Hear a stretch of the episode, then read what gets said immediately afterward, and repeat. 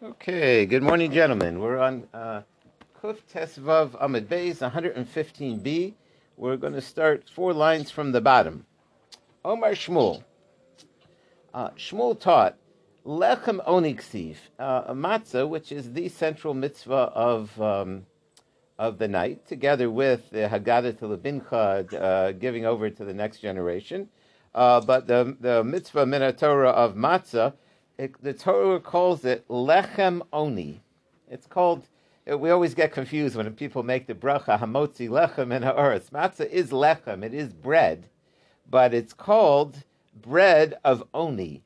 And so the question is, good morning, what does that word Oni mean? So the first explanation given, lechem she'onen alav dvorim, it's bread that we answer on it words. It's bred with a story. There's a story to it. In other words, we have to make sure that when we bring out the matzah, there's a narrative to the matzah. There's a reason that we're eating the matzah, that we tell over the story. We give over the, we explain what the matzah is all about. It's not, usually bread is just for eating. Over here, matzah has, it comes with the Seder. That's answer number one. And there's a proof to that. It's the bread that you say on it many things. It's okay. Davar Acher, that's the first explanation. The second explanation, even though it's spelled with a vav, Lechem Oni, which means bread that comes with a story, bread that you answer on, it could be Oniksiv. It's red. The letters spell out a poor man's bread, and it's the nature of this bread is that my ani shadarko beprusa, just like a poor man, he has only a little piece. He doesn't always have whole loaves. Afkan beprusa. On all our yamim tovim, when we make a bracha, we try to make a bracha on a whole loaf. But the Seder night, as we turn, we're on the top of today's page, we don't have the matzah. Is not always whole because it symbolizes the affliction of that we're not totally whole. As long as Jews are suffering, we're not whole, and we have to remember that there was a time when we weren't whole, where we were pieced in pieces, and that should affect us when we deal with people that have suffered. Let's take a quick look at the Rashbam. First Rashbam on the page. Rashi's almost identical. Afkan beprusa levorach alachilas matzah. Now, the Rashbam says we still do the two whole ones. Now, two is because of the man fell before Yantuf, just like it fell before Shabbos. It's actually debatable what happened with the man. Tosfos talks about that as far as Yantuf goes. But we assume that there's a mitzvah of having Lecha Mishnah, two loaves, on every holiday, just like we do on Shabbos. So you bring the two whole pieces of matzah, mishum hamotzi, de lo gor mishar yamim tovim shesorg livsash de kikros, and then votzeya me'achas hashleimus. And then you, even though we're saying that you have a piece, it's a piece together with whole ones. That's the way the Rashbam explains over here. And just as if you're intrigued by it, like I said, Tosfos has a whole discussion over here about exactly how it works. So do you make the motzi on the whole one, or do you make the motzi on the partial, and exactly, like I said, that there's a discussion over here. Back to the Gemara. That's the second explanation. Davar Acher. And now we have a third explanation. My darko, on the top of line, my darko sha'ani. When a poor person bakes, he doesn't have servants to do the baking for him. So who does the work? He gets his family involved. Who masik v'ishto ofa? He does the one person does the what do you call that when you pound the dough? One of them does the kneading. Thank you, and then one does the baking. Afkan nami hu masik v'ishto ofa. Here also with matzah, you need to you can't do it by yourself. Meaning that you have to. It has to be constantly in movement. And because if you put it down, it'll rise. Even when you're kneading, sometimes you've already got it round, and you know, it's like the airplanes when they're waiting to take off. They start, you know, so sometimes you've got a whole bunch of matzahs waiting to go in the oven. That's a problem, because when the matzah is sitting, even within the 18 minutes, it could start to rise. And so you have to keep on rolling and keep on pounding until, and then they have a runner who actually takes it and runs it into the oven. And so that's hinted to over here, that the person doesn't do it alone. He has his wife help him.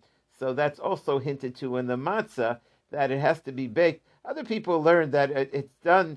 A poor person can't hire others.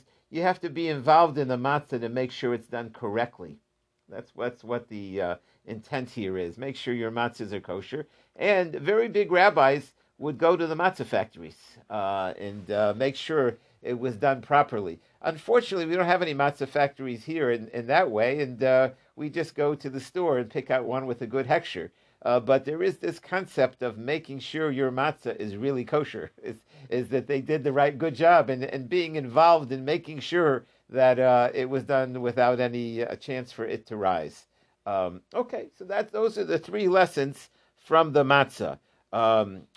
Number one, the first quarter one again is that it's matzah with a story, that you're going to tell a story the Seder night. Number two, that it's the poor man's bread, that we remember the suffering that we had and it's in pieces. And then number three, it has to be baked with special carefulness to make sure it comes out right. Okay, those are all three lessons. So then we said a shocking statement in the Mishnah that charoset is not a mitzvah. Whoa. So actually there were two opinions. One opinion was it was a mitzvah, and you have to know what we mean. It's not a mitzvah. Again, we have certain mitzvahs of the Seder. There are people that will say, I don't like charoset. So are they required to dip? No, it doesn't. It's not a mitzvah. And the custom is to do it, but we'll see exactly what it means. So then the Gemara says, v'ilo mitzvah, if charoset is not a mitzvah, so mishum mai, what's it doing there? Why is it on the Seder plate? If it's not a mitzvah, so why does everybody have charoset? So Amar Rav Avi mishum kappa. He says it's because of the kappa. So, if you remember, we discussed the kappa. Look at the Rashi 4 lines up. Srafa chazeres, the acidity of the bitter herbs. Kasha, it's difficult to eat. And so it's if you're going to eat. So again, what's happened is, most people today eat romaine lettuce, which isn't so hard to eat. But if you were eating just horseradish or some of the real bitter herbs, I have heard that there's a stage in romaine lettuce that if you our romaine is harvested at a time where it's not sour, but if you would harvest it, I guess, a little early, it would be very sour. And it doesn't, as long as it's a species that's bitter, you don't have to pick out the most bitter piece. But if you had one of those really bitter pieces, so it could be very difficult to swallow. So first you dip it in the charoset to take the sting off the bitter herbs. So that's so really it's not a rigid requirement according to this view, but it's to take the sting off the bitter herbs. There was another explanation in the Rashbam about the worms that are on the bitter herbs, the bugs, that they smell the kappa, they smell the pungency of the wine, and they fall off or they die. There was a whole discussion that was also in the mix. But at any rate, but we're going now with Rashi. The kappa just means to take the sting off the maror. Omre vasi kappa dechasa.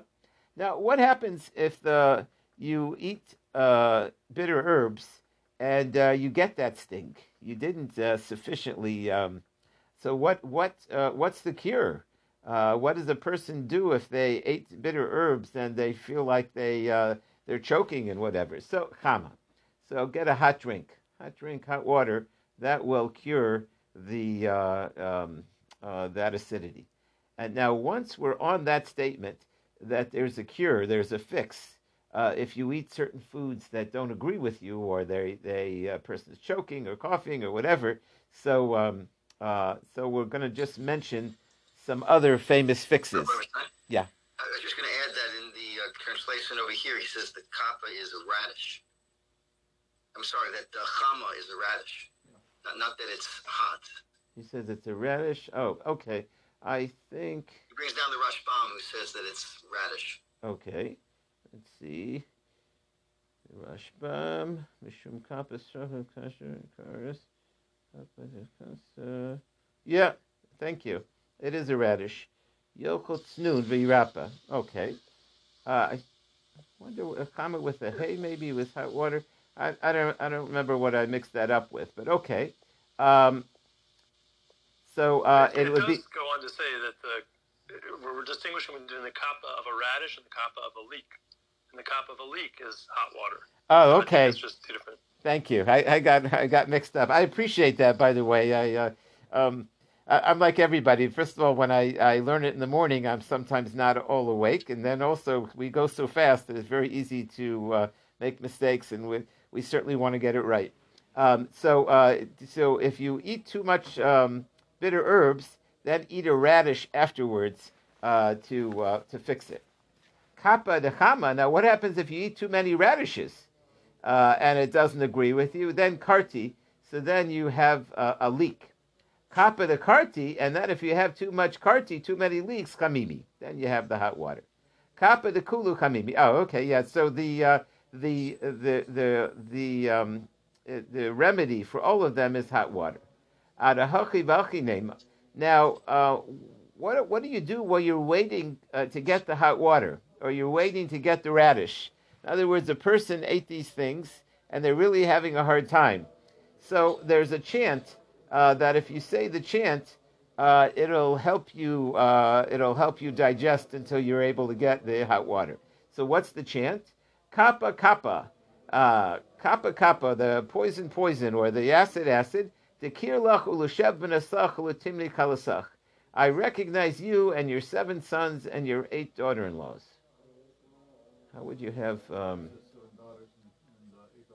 7 daughters and 8 daughters-in-law. Okay. That's a mystery exactly what the chant is. All the chants are mysterious. The only thing I would say about them is that they work. They did work. In other words, if somebody was sitting there choking on horseradish, or he would say the chant, or try to say the chant, and he would find that it helped. Okay, back to the Gemara. So then Reb Ozman Tzadok, he says, no, charoset is a mitzvah. My mitzvah? What mitzvah is it? Where did it come from? Where does the Torah say charoset? So Rev Levi said, Zecher le Tapuach. Now, this is surprising because almost nobody knows this, the first answer in our Gemara today, which we're going to know. The reason that we remember the maror is to remember the apple trees in the Pesach story. So you might ask, where in the Pesach story were there apple trees? So let's take a quick look at the Rashbam. Zecher le Tapuach, right? Mesekta Sotashay, Yodisham B'nayim below Etziv. So the Jewish women... So the real heroes of Mitzrayim were the Jewish women, because the men were ready to give up. Life was so awful that they couldn't even continue Jewish life. We didn't want to think about having children. And the Jewish women said that we have to keep on. We have to, no matter what, no matter how difficult, we have to create a future generation. And they would wanted to continue to have children. But the Egyptians didn't supply maternity wards for them. So they used to give birth under the apple trees. That's where they would go, as the Rashbam brings. And Hashem made it easier for them because they didn't have much medical attention. The Egyptians would sometimes take away Jewish babies, throw them in the sea. And so they were able to go and give birth by the tapuach, by these trees. So we're remembering the charoset, is remembering the Jewish women who were moiser nefesh to raise the children, and that's the charoset. You would think we'd all remember that. Better have apple in the charoset. No? Absolutely, that's correct. That's what we want to say is so that's the reason for the charoset is that remember the tapuach. Reb Yochanan says no zecher letit. Instead, we're remembering the cement, remembering the bricks, that the hard work that we're. It's really hard work that the slavery was. So it's interesting. One is like the heroics of the Jewish people, and one is just the difficulty of this. Also the heroics of what we went through. Omar Abaye, So because we have both things, both of the reasons are valid, so we need both. Sorek l'kiyuv, a sorek l'smucha. We have to make the charoses with apples, and we also have to make it thick, like bricks and mortar. Let's do the Rashi on that. These are these two words. The sorek l'smucha. So Rashi's a little out of it. L'smucha, make it thick. Liktishbo yurakas harba kadeshehe ava. You add into it many vegetables. I don't know what vegetable. We'll see in a minute what kind of things you put in it, nuts, other things, to make the charosis should have a thickness to it, like cement. The second thing is kiyua, as we said, lahatabo tupuchim. You have to make sure to put apples. Apples need to be one ingredient of your charosis. Ispe kiyua that has the apples zecher le tapuach. So we have to have both things. We have to remember the cement and we have to remember the apple trees. Back to the Gemara. Tanya Kavasta de Rabbi Yochanan. There's a hint like Rabbi Yochanan who said that you have to make it thick. Tavlin Zecher L'Tevin. That they put spices in similar to the straw. You try to put in the charosis little twig-like spices, little pieces of cinnamon and other things. Charosis zekulatit to remember the cement. Omer Reb Elazar Reb Tzadok Kakaya Omrim Tage and the Jewish merchants in Yerushalayim who were selling the spice dealers, they made sure to remind everybody that they better buy some spices for the holiday. Tagre Cherek Yerushalayim. This word is the spice dealers in Yerushalayim. Bo v'tol lechem tavon l'mitzvah. Come, buy the spices for the mitzvah. They would tell everybody, don't forget. In other words, sometimes it's a lot cheaper not to buy spices, especially Pesach spices. They would remind everybody you need it for the mitzvah to make it thick and to make it cement-like, the little twigs and things that were needed for the charosis. Let's take a look at the Tosfos. It's the second Tosfos from the top, and again, we're on... So again, we started today with the matzah, or the three reasons, and now we're at the charosis. And again, there is one view that it's really not so much the focus of mitzvah, but to take the edge off the bitter herbs. And then the second view was, no, it's a mitzvah, a direct mitzvah. Again, either way, it's become the custom. Everybody should do it anyways. But the two reasons given were either to remember the heroic Jewish women who gave birth under the apple tree, that's why we eat a mixture of apples, or to remember the cement of the labor that we did. So let's look at Tosfos. Tosfos adds to it. Sorek l'smucha v'sorek l'kiyuv. You need both. They add wine in to remember the blood. That's why you dip it in the red. You're dipping in the blood. So during the Middle Ages, where they were killing Jews, accusing us of blood, so we got away from this reason. In fact, the Taz says not to use red wine in the Seder night because of the in Europe, Pesach was a very dangerous holiday. But basically, what he says is that you make the charosis, and when you get ready to eat it, you pour a little wine over. See, if you pour the wine over early, it'll get absorbed in there. So he's saying that you pour the wine to remember the blood. That's just interesting. Okay. He says, machlish nosa beyayin v'chometz, wine and vinegar. Teshuvot HaGeonim at first, now we have a new explanation. The Teshuvot HaGeonim says, that so far we've said the charosis is made of apples and it's made of spices that look like cement or like twigs or things to thicken it. Now and then Tosfos added that you add wine. We've already got three ingredients. What else do you want to add? So in the Teshuvos, the recipe, and by the way, there are a lot of recipes for charosis. Different people have different recipes. So the Teshuvot HaGeonim says you make charosis from fruits. The Jewish people are fruity. they are compared to fruits. Fruits are considered a big luxury. In ancient times, only the wealthiest could afford fruits, and fruits symbolize the delight of the Jewish people are compared to fruits. So takas the tapuach or techa, that's the apple tree. Kapela harimon, pomegranates. They put pomegranates in their charosis. Hatena kanata, they put figs in their pomegranate, in their charosis. Amar to Ola b'tamer, they put dates. Egos, alginas egos, they put nuts. V'shekadim, they put almonds. Al Shem shekara HaKadosh Baruch Hu allocates, Hashem made the redemption early. So now we got a complicated recipe from Tosfos here. If you want to do them all, you're going to need a pomegranate, you're going to need figs, you're going to need dates and nuts and almonds.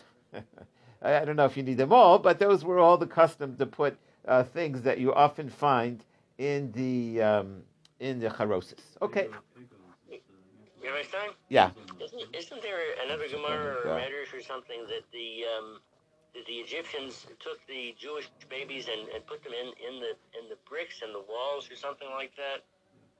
There was it doesn't say that was done well.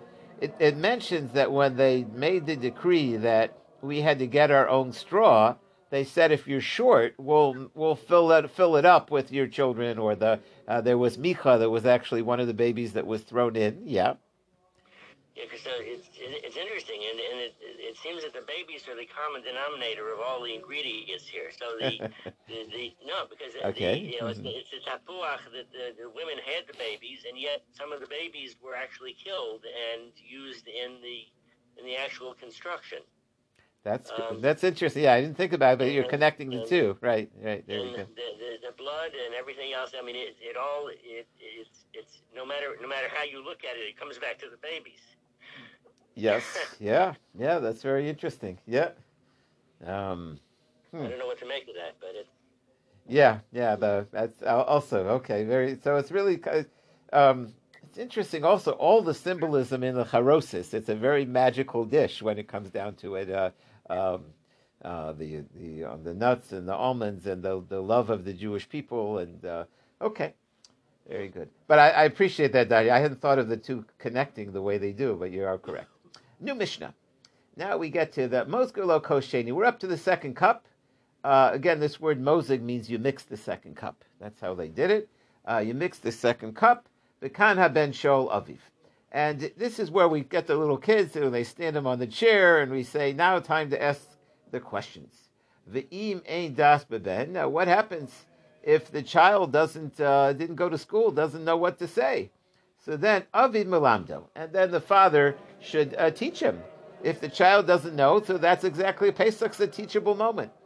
In fact, some people complain that the kids learn so much in school that they come to tell us what they learned instead of us teaching them. We have to try to find a way to teach them something.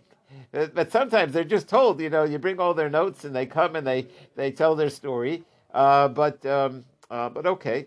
So Manishtana Halayla Zeh. So this is the famous Manishtana, which comes from the Mishnah, which again we should. There's a reason that we put so much to the Manishtana is a lesson that's been taught to Jewish children for thousands of years. I mean, what other people have something like that? We said the Manishtana when we were children, and our grandparents said it when they were children, and hopefully our grandchildren will say it too. So Manishtana Halayla Zeh Mikol Halaylos. Why is this night different than all other nights? Shebekol Halaylos anu ochin chametz u'matzah. All other nights we eat chametz u'matzah. Halayla Zeh kulu matzah.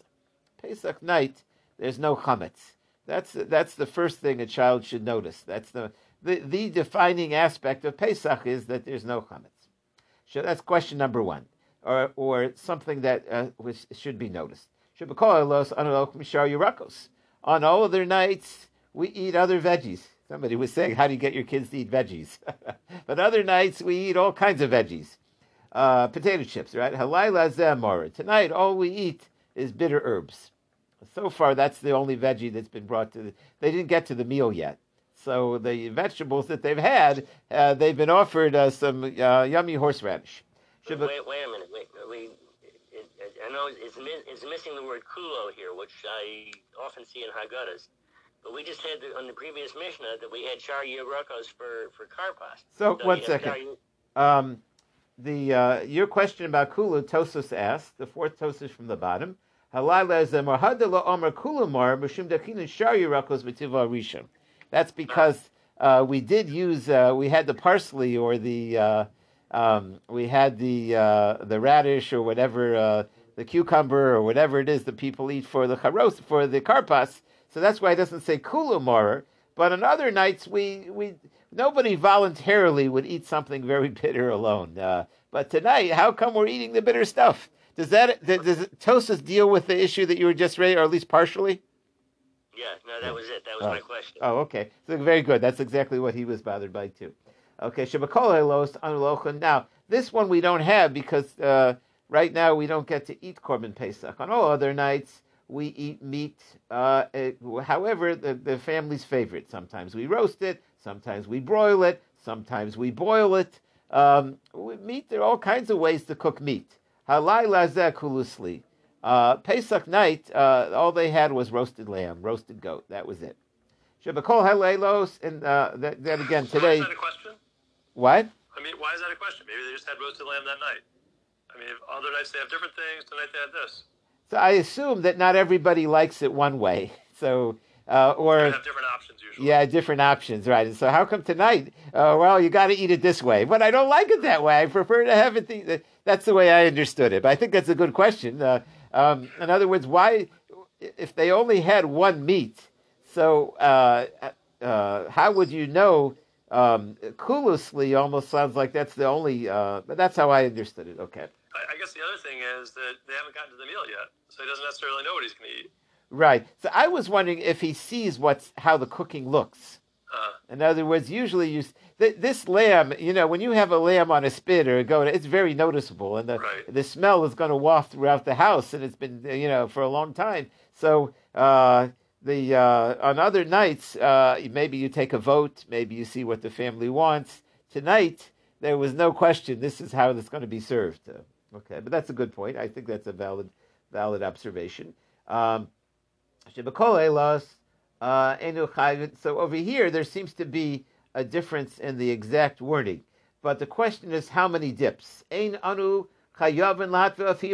nights, we don't always have dips. We don't always dip. Sometimes we don't even dip at all. Tonight, you got two dips. We dip in the salt water. We dip in the charosis.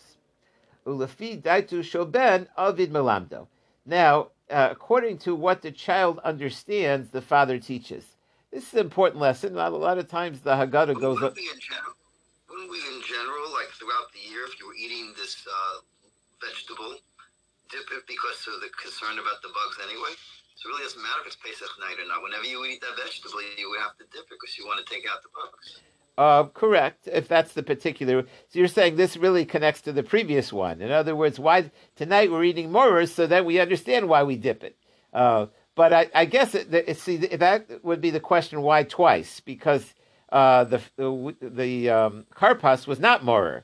So why are we always dipping our vegetable? So you're correct. If we're always eating bitter herbs, we're going to dip it. But we wouldn't have naturally dipped the karpas. That would be the focus on the shtei pamim. Twice. Why twice? Yeah. If the karpas is something other than the wrong. But I think what you're asking is, why do we say that we don't... So if you look in the parentheses, it says we're not obligated to dip. What if you say, well, I'm okay. There's always that person that could swallow the horseradish as is. So you're not obligated to dip. And over here, it seems to be like you're obligated to dip.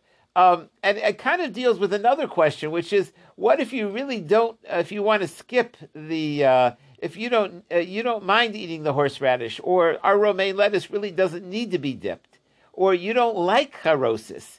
Should you force yourself to do it? Is it just a practical thing, or is it already a custom? But that gets into the whether you read those words or not, whether you're obligated to dip. I don't care what you like, just dip it, and tough luck if you don't like our charosis. What's the way to go? So I believe that's part of the issue here with the text. Okay.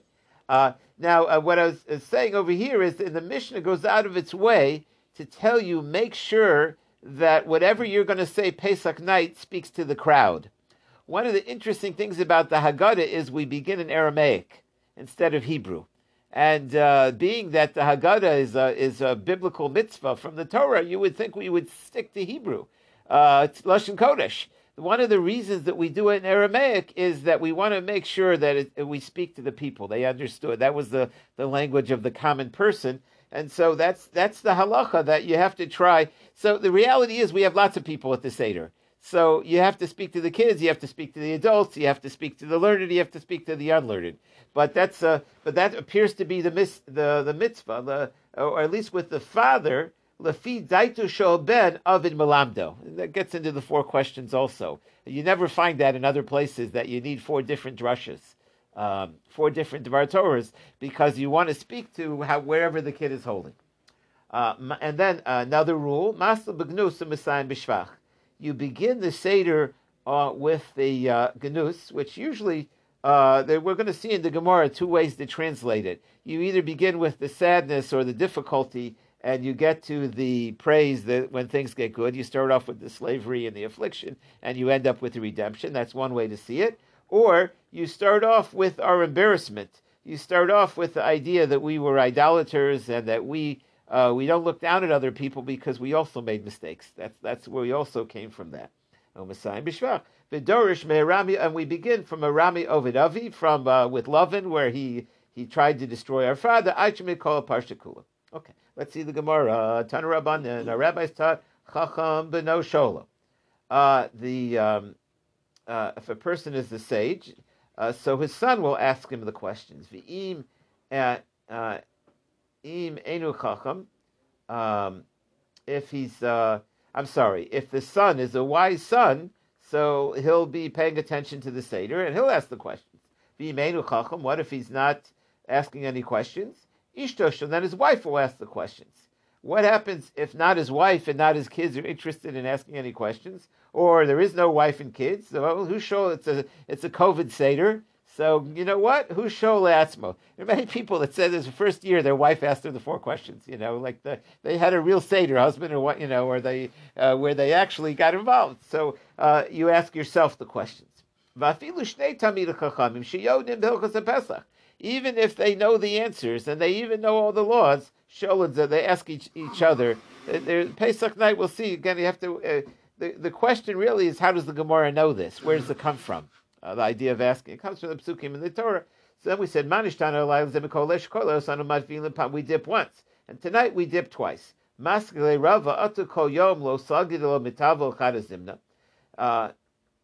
Do we mean, are you required? Do we always dip once? It's not enough if you dip once. Who said you got to dip at all?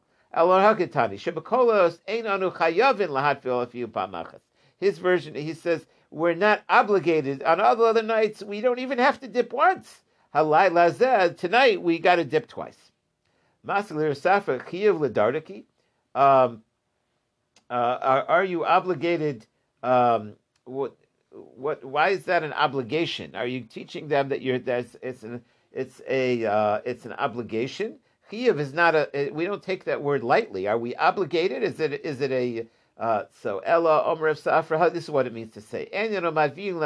We don't usually dip once. Tonight we dip twice. We take out that word chiyav. Chiyav is a strong word. Let's see the Rashbam on that word chiyav. 3 lines from the bottom. Chiyuv and ledardaki bitmiya. Are we doing the dipping? Is it an obligation to do? Why do we dip? One of the reasons that we dip is so that the children will notice that we're. Hey, how come you're always dipping? What's the deal with the dip? You don't always dip.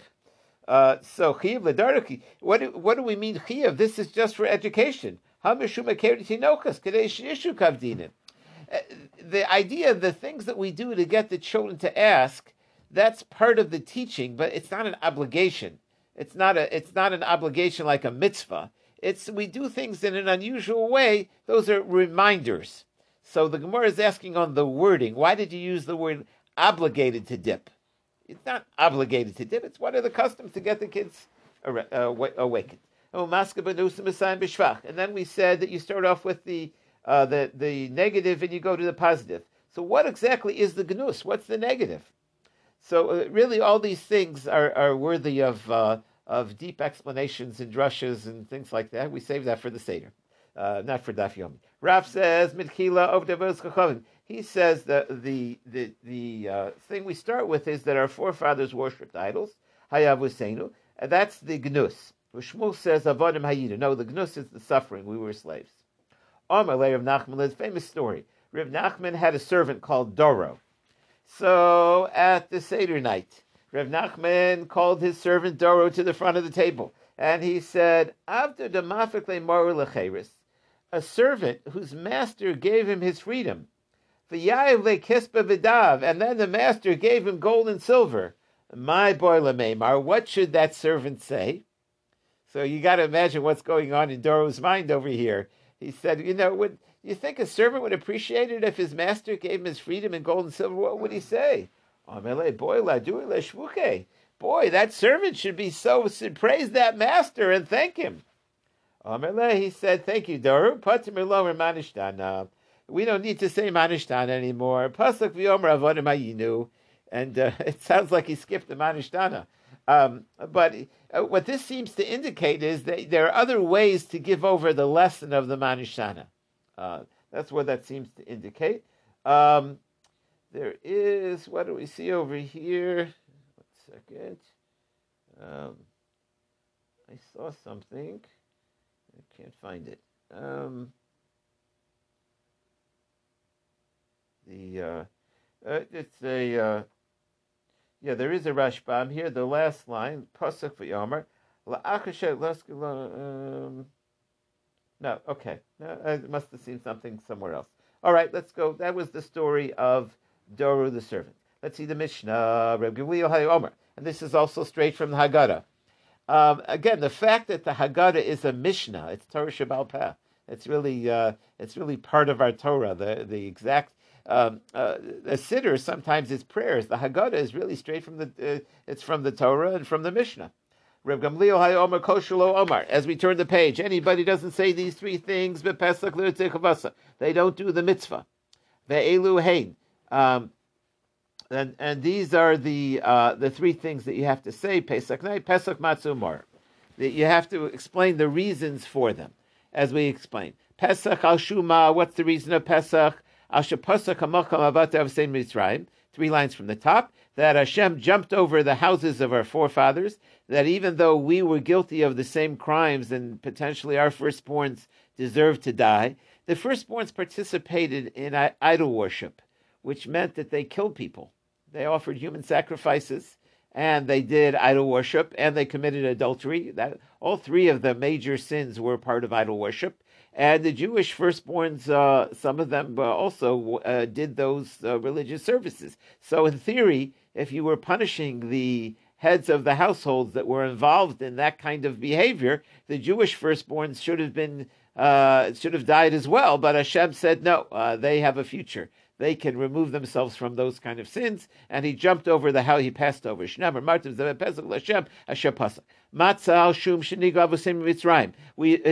to redemption. When we left Egypt, our bread didn't have a chance to rise. The Egyptians embittered our lives. They made our lives bitter, so we eat maror. And we continue on, and this is from the text of the Haggadah, but called Dovidor. In every generation, a person is obligated to see himself. You very rarely have a time where you have to use your imagination. It's really amazing. You're supposed to, the Seder night, picture yourself being enslaved and making bricks and being whipped by a taskmaster. Right? The mitzvah is to envision it. You're obligated to see it as if you yourself were there and Hashem took you out. You will tell your son on that day, what Hashem did for me when I left Mitzrayim. Therefore, these are many words of praise, 7 words altogether. The Tosfos on the bottom, the previous page, let's go back. Why do we, for whatever reason, some of the printers got the Tosfos mixed up. But he says, why 7 praises? Sheva hodas v'lo yoser, not more keneved zayin rikiyim, because of the 7 heavens. Okay, so we say I don't know if it means because we're in 7th heaven. I don't know where that expression comes. They got it right. There are 7 heavens, but that's the expression. I'm in 7th heaven. So the Seder night, we're in 7th heaven. And so therefore we say 7 expressions of thanksgiving. So let's read the words again. We're about five lines up.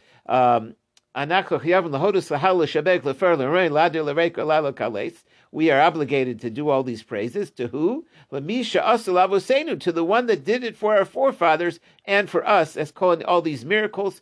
Hotziani took us out, me'av to secheres, from slavery to freedom, me'yagon, from woe to joy, me'evo, from mourning to holiday, from darkness to orgado, to big light, u'meshibud, from slavery to redemption. V'nemer lefanov, when we say praise, so we keep on going. How far do we go in the Hallah? Al-Hikano Beishame said, Ad Ema Banu Smecha, just the first paragraph. Ubeis Hillel says, no, we go Ad Chalamish Lamanu Mayim. We do two paragraphs of Hallah. Again, there's a deeper meaning here in the debate. Maybe I have it off, but I counted. It seems like there are 8 words of praise. Hodel Lahal Shabbat Lefer Ramim Lader Lerechu Kalais. 9 of them. It's more than 7. That's correct. Okay, we'll have to see what Tosa's talking about then. Okay, it's 9 of them. Yeah, because Tosa goes out of his way to say not more. Yeah, that's right. I'm saying maybe 2 of them are the same, or I started counting wrong. But if you start with Lahodos and you go to Lakales, it's 9. Wow. Okay. So, Lahodos may be the general term for praise, and then there are 8 specific ones, but there certainly aren't 7. Okay, I'll have to look into that. That's a good point. Thank you for noticing that as well. Okay. Wow. All right. There must be. I wonder if Tosas had a different version when he says went out of his way to say so. Maybe that's why they bumped him to the previous page. But I don't know. Okay. Back to the Gemara. So the question is, how far do you go? So we mentioned either first paragraph of Hallow Beis Shammai or Beis Hillel's second paragraph.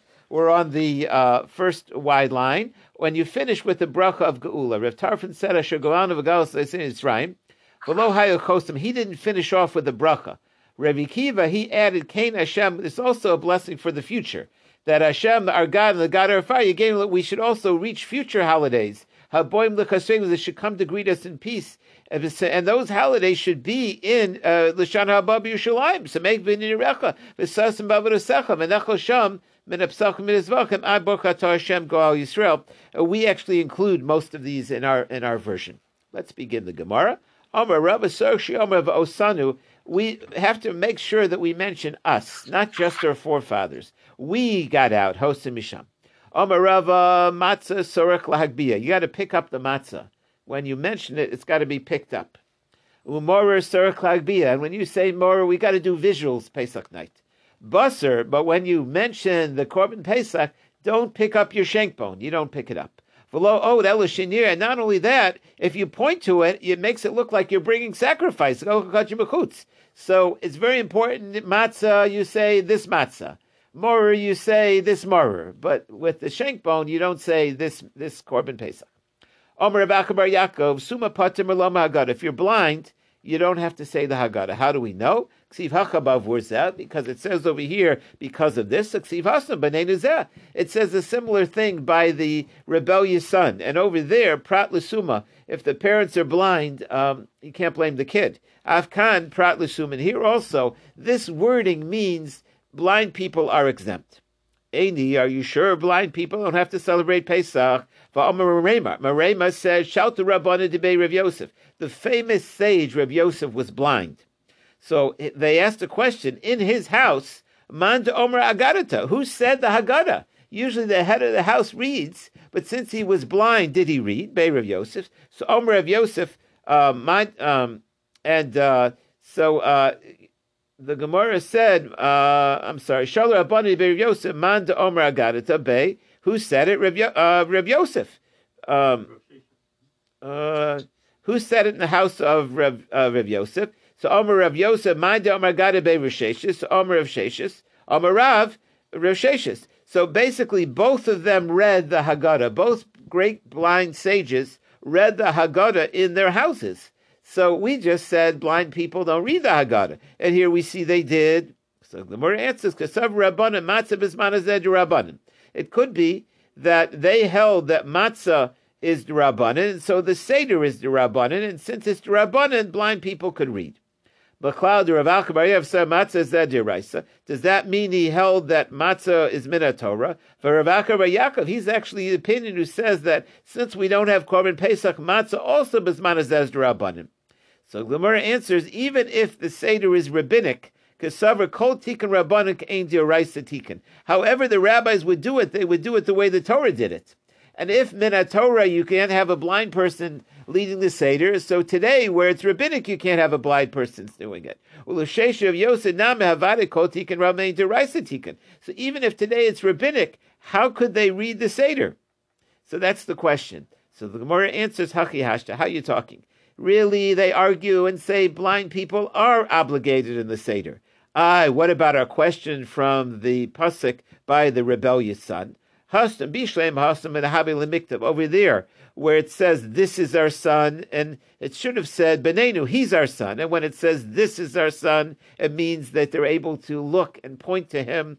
Shmamina Prat Lusuman. If the parents are blind, we let the son off from being judged rebellious. Who does it? It's a deep symbolism. If the parents don't see the kid's faults, then how can you blame the kid that he turned out the way he is? Avohacha. But over here, there's no reason to darshan that way. If over here, when it said because of this, my lamikta, what else should it have said? The word bavur is because of this, meaning not that it's visual, but because of the matzah and mor hu da'asim. The bottom line is that they follow the opinion that blind people are obligated to say the Seder, and we follow the opinion that says matzah is the oraisa, by the way, even though there is a minority opinion that says it's midrabanan. Okay, we will stop here. Lots to talk about. Okay.